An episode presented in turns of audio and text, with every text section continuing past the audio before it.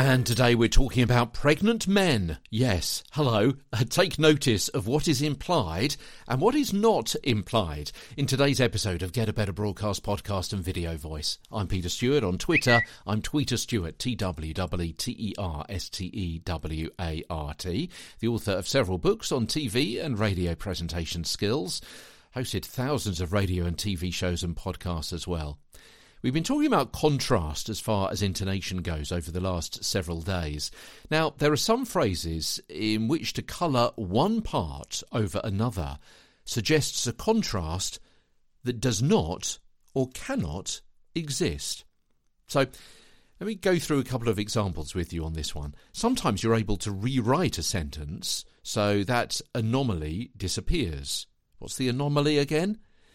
Yeah, sometimes the phrase which suggests a contrast that doesn't exist or cannot exist. Here's my first example.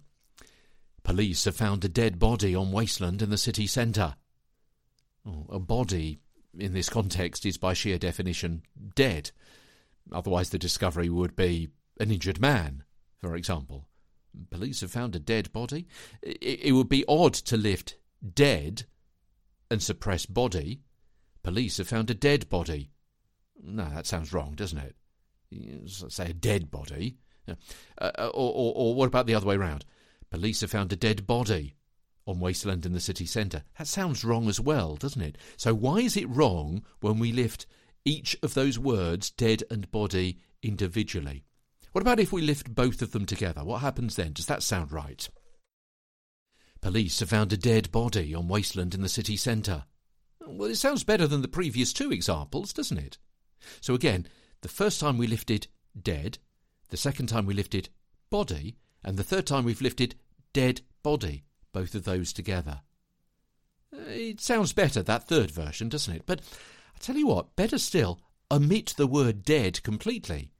We've already said that a body in this context is by sheer definition dead, because otherwise it would just be an injured man or something like that. So if we take out the word dead, then it gives the sentence. Um, it, it means it's easier to read and also it's easier to understand as well. Yeah? So let's take out that word. Police have found a body on wasteland in the city centre.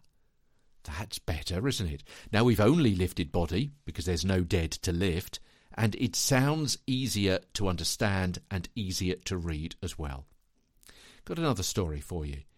A story that maybe starts a news bulletin, and I say starts a news bulletin, so there's no previous reference to this at all, so the intonation is coming in from a, from a standing start. A hundred pregnant women have won the right for a home birth. You're not going to lift pregnant and dampen women, are you? How does that sound? A hundred pregnant women have won the. No. Uh, that suggests you've previously been talking about women in another context, uh, and you haven't. A hundred pregnant women. No, that sounds wrong. No. Okay, so what about if we dampen pregnant and lift women? How does that sound? Let's give that a go. A hundred pregnant women. No, that sounds wrong because that suggests that pregnant men are usually involved or weren't involved in the story. Uh, and, and of course, usually you don't have pregnant men. Hmm, so both of those sound odd. Okay, can we drop women? A hundred pregnant have one that. No, we can't. Can we do anything else with that sentence? Hmm, don't think we can. Because it sounds right to have pregnant women, doesn't it? You're not going to have pregnant people. No, that sounds wrong as well. So what's the answer? Leave to both of those words pregnant and women. A hundred pregnant women have won the right for a home birth. That's the answer.